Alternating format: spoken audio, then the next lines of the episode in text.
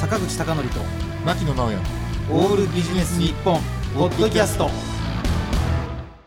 坂口孝則と牧野直哉のオールビジネス日本えー本日のゲストはサウザンドアイズのドラマーでありエクストリームメタルドラマのゆうとさんですよろしくお願いしよまろしすくお願いします。お願いしますゆうとさん、はいあの私ねびっくりしましたよ本当ですあかのねなんでかというとね、はい最新アルバムはい。聞きました、はい。もう大人の事情でなぜか早めにもらったんですけど、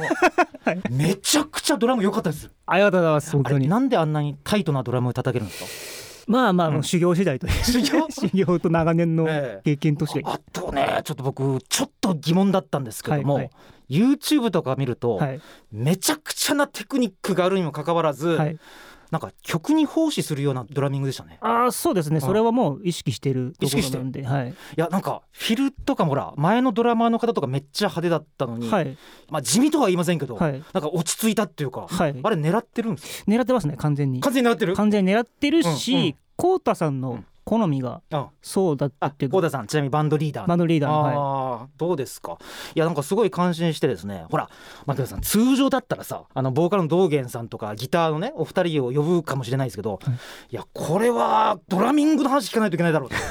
思いましてすいませはいんあのご連絡しましたまあプロフィールなんですがえっとねこれ台本には名だたるエクストリームメタルバンドを経てって書いてあるんですがい。はい。そのどうだろう僕の中ではやっぱインフェクテッドうーんどうだあのマリグニティえ知ってるんですかねあの印象がえ、本当ですかあの知印ってる象んですがかイベ強ンいトが。強い、わ、それはびっくりうでんすね。だから一応台本にはアンデッドコーポレーションで書いてるんですけど、はい。それよりかはるかにそっちの方のイメージが強い,、えーいや、まさか坂口さんが知ってるとは思わなかいっやた。それでさそれでさそれでさだってこれびっくりしたのが、はいあの時10代なんでしょ、 10代です。はいい、やいやこれちょっとうん聞いてください、うん皆さんえ聞いてくださいって俺誰に言ってんだろう あれすごいですよねでねあれびっくりしたのが音楽が変わりすぎじゃないですかあ、変わってますね。変わってますよね、はい。はいすごいなんていうかそうですね。ファーストとセカンドで。セカンドじゃねめちゃくちゃ違うしでねこれね俺ちょっとあれと思ってねそれ聞いてあっと思ってあのノートっていうブログ見に行ったんですはい。僕ねそのあの中にねシクスっていうバンドが入ってたでしょはい。であれちょっとびっくりしてはい。あれ俺大ファンだったんですよあ、本当ですかイ。ギリスのいや、大大好きですけど、大好き変態なプログレメタルって言ったらそうですね。ねでねあれが大好きで僕ねこの前の来日公演まで行ったんです よそれくらい好きでうわなんかすげえ共通点あるなと思ったんですがしまったこのまま話してるとあのプロフィールだけで時間終わってしまいますので えっと2019年にサウザンドアイズに加入なさいましたで2021年にはデスアイアムのカズさんとの、はこれはねもちろん聞いたんですけどこはれいどう形容すればいいんですかね、エクストリームミュージックプロジェクトこれどう形容したいですかまあ、うん読んで1のごとええく、メタルの、ええまあ、メタルに限らずって言ってたんですけど、なんだかんだメタルになっちゃってるんで、ええなんかいろんなアーティストさん呼んで、うんボーカリスト呼んでコラボするっていでう、すねまあ、プロジェクトですまあね。、ヘイントですかねそうです、ヘイントです。ねもう発足なさいまして国内外を問わないさまざまなアーティストの皆さんとコラボした楽曲を発信なさっていますそしてなんかねこれ面白いなと思ったのがこう劇人ドラム塾ですね、あちなみにさんあのもう完全に今今から台本無視ですんでああわかりの台ました本めくっても意味ない です、わはかりいました劇人ドラム塾と称したドラムレッスンも行っていらっしゃいますとでこれあれなんですねエクストリームと思ったらそうじゃなくて基礎力向上そうですねねはい。特化したオリジナルカリキュラムを用いた更新のご指導をしていらっしゃいますということなんですがもうこれこれだけいろいろなさってるのにこの前なんか新しいバンドやるとか言ってメンバー募集なさってましたあ、もうあれはふざけて言ってるだけです。ふざけてる だふざけけて言ってるだあけです。本業は本業でまあ本業は本業であそうちょっとはですか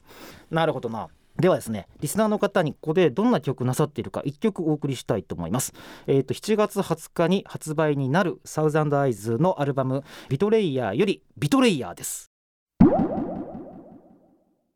お送りしている曲はサウザンドアイズのビトレイヤーからビトレイヤーです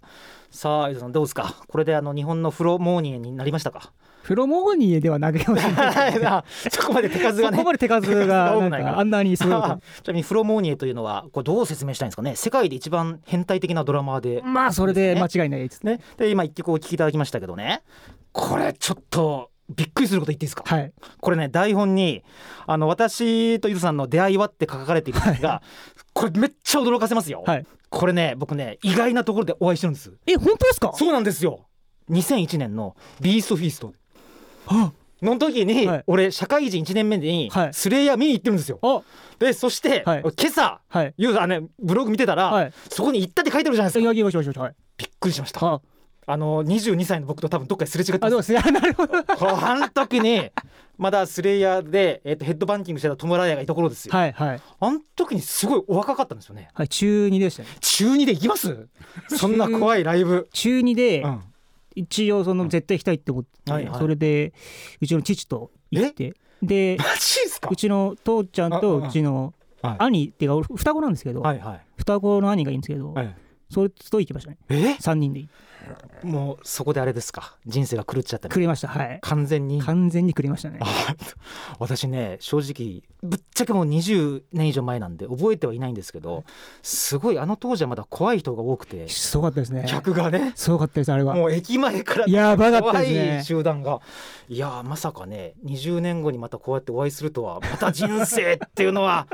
これ不思議なもんですよそうね。ですねでなぜこの話したかというと、まあ、やはりあのまあエクストリームメタルという観点から言うとやっぱりそこら辺のバンドのドラマーに影響を受けたのかなと思って。あそうですはいやっぱりまあちょっとこれまたもう完全に今からリスナーの人を無視しながら話しますけど、やっぱりポール・ポスタフですかあうんそうですねポール・ボスだけでやっぱりはいそれを聞いた時の衝撃がずっともう衝撃がずっと10代の10代のあうんあ、やっぱりあの時で言うとやっぱりデイブよりかポールっていうイメージなんですか、もう僕はそうでしたうん、完全にだってあれですもんねノートではいどっちのドラマーがすごいかっていうスレイヤーの ねデイブ VS ポールって書いてあってもう明らかにポールの方しか好きじゃないんだろうな、はいいやでも全然そもうデイブはえ好きですけどねえ、好きですか影響っていろいろあるんでしょうけどやっぱりあとはスリップノートの上位とか、ああまあうん、影響を受けたとは言いたくないんですけどねやっえ受けた時じゃない 言いたくないそれどこら辺の理由でぱり僕の世代はみんな上位に影響を受けてたんですよはいはいで俺も好きだったんですけど、うんなんかこう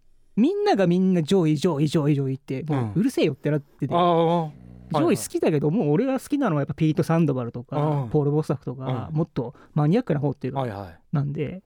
なんだよと思っててだ何で思ってましたからもう影響受けてんだけど受けてると言いたくない、言いたくないみたいなでも上位とかだったらなんかドラムのコピーとかもやる日本人ドラマすげえ多いですよねそうですねねえでもあのなんか彼らってすごい勢いはあるけどなんかライブとかで見てると曲の最初と曲の最後で若干あれリズム違うのかなっていう場合はいはいあったりするじゃないですか、はいあれってなんかこう正確にこう打ちたがるこう日本人のエクストリームドラマーから見たらどうですかいやあれがいいと思いますねああれがいい、うん自分はもっとなんか今機械になっちゃってるんで、あそれクリックに支配さそれうてるそうそうそう、ううんうん、あのスリップノットとかの人間味のある、うん多分あれが限界なんじゃないかなと思いますねスリップノットがそどういうことどのういうことどういうこと人間味があっええてかつエクストリームっていううんこれ以上いったらもう機械の方が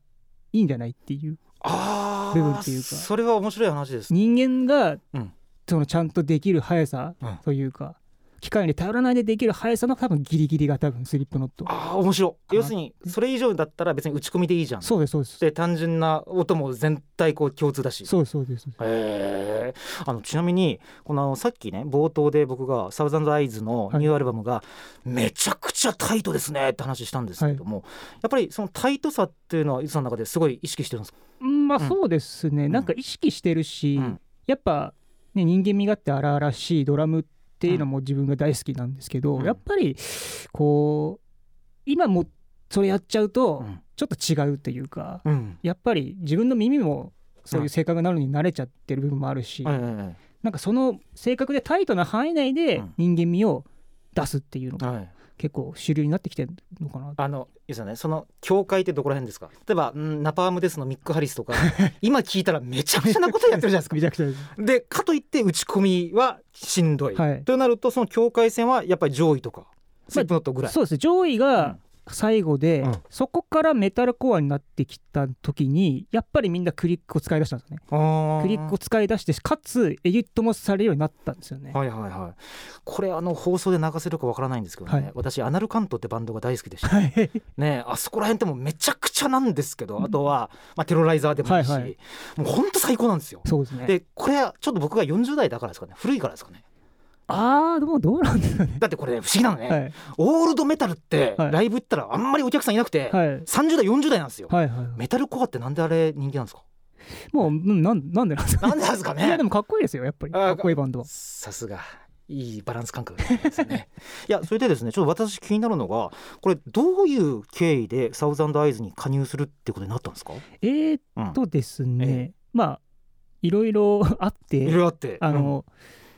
2019年かはいに「デビル・ウィズ・イン」ってプロジェクトがあって、それにのギターがコータさんででなんかちょうどその時にちょっと前任のフミヤさんが結構4つとかもう掛け持っちゃってて結結構忙しくなってるから、はいはいちょっとどうしようかなって話になってるってことを道元さんから聞いたんだよね。はいはですごいなんかコータさんが自分のドラムを気に入ってくれてるってことは聞いてていはいだからで道芸さんから言うとどうって言われてあ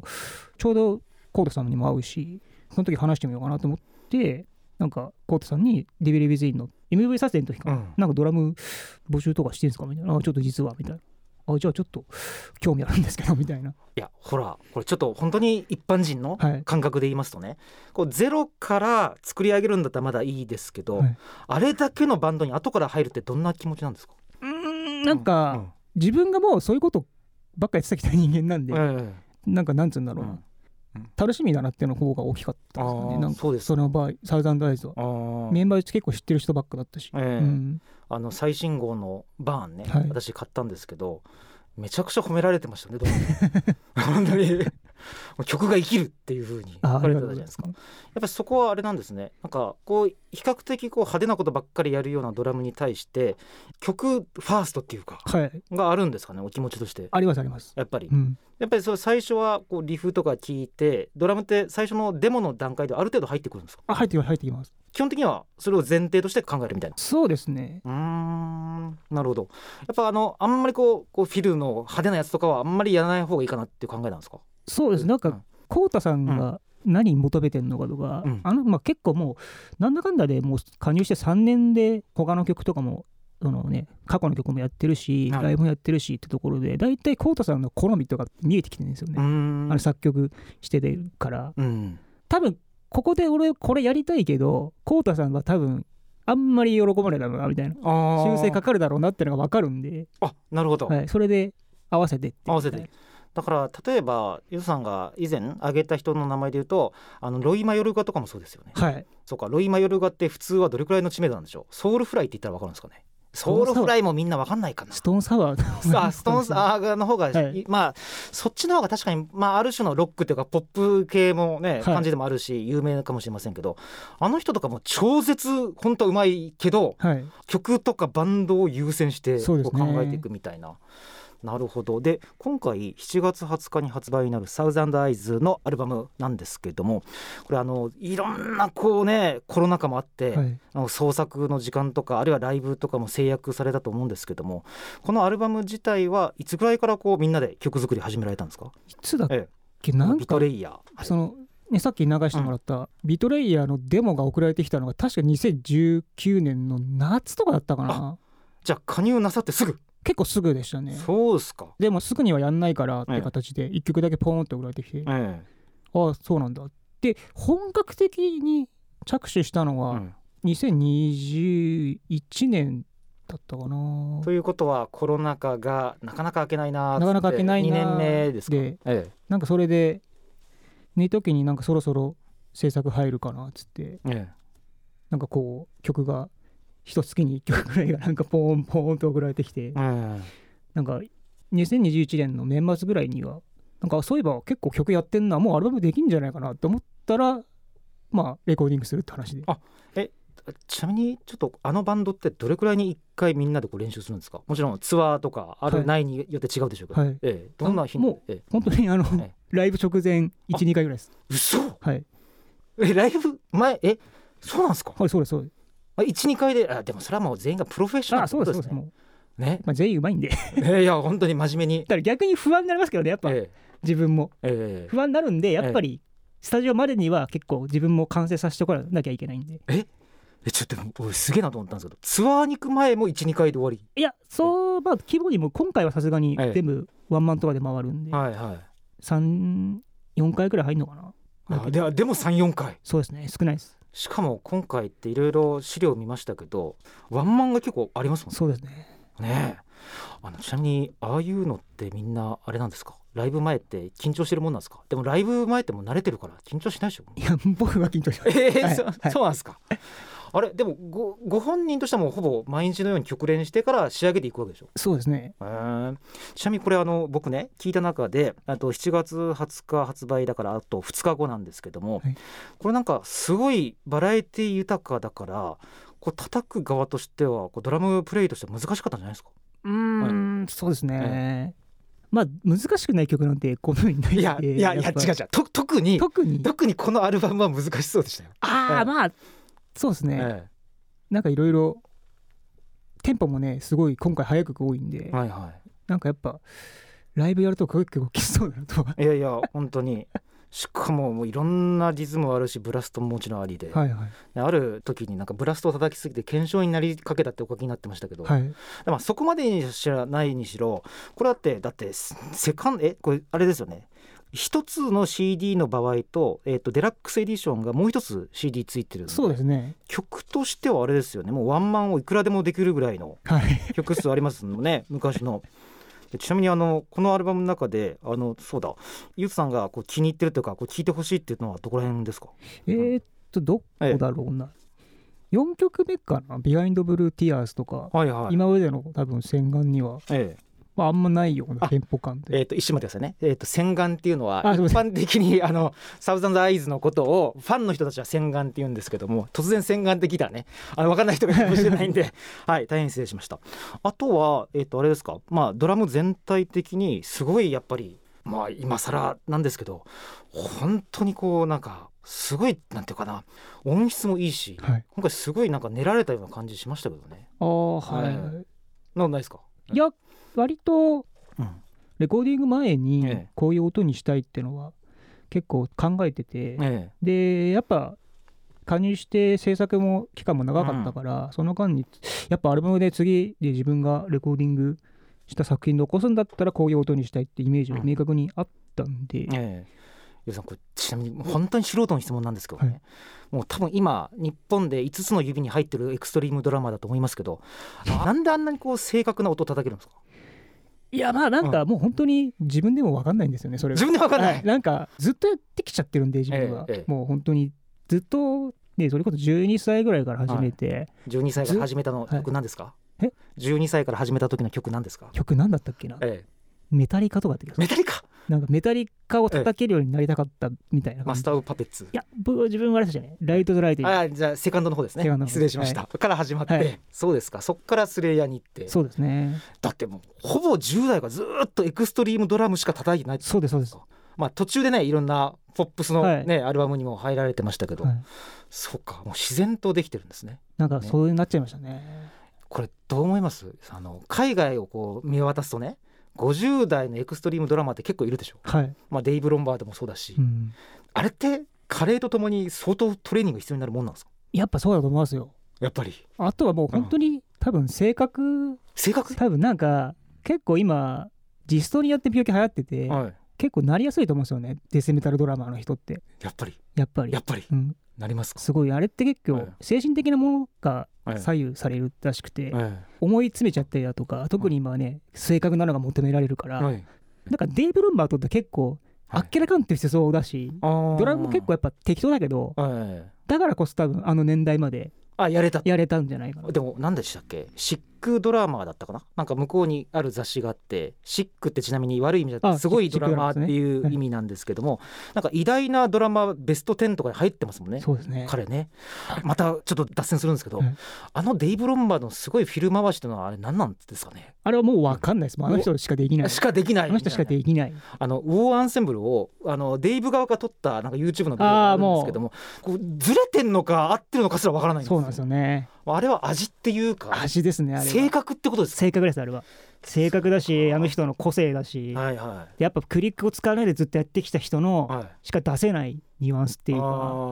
ーエンジェル・オブ・デストあすいません今時間がもうないと いうマークがあったんですがすいません最後にですねあのサウザンド・アイズの新しいアルバムの「ビトレイヤー」に対して一言最後いただいて締めたいと思います。はいはいエビトレイヤー、うんまあ、バンド側はうんもう最高傑作と思って、うんもう出せる作品なんで、えもうぜひ聴いてね、はいぜひライブに来て体感してもらいたいですね。ですねで夏からは全国ツアはいーも始まるということで、ぜひ気になった方はホームページとか、はいあるいはツイッターとか、はいあのチェックしていただきたいと思います。えということで残念ながらお時間が来てしまいましたが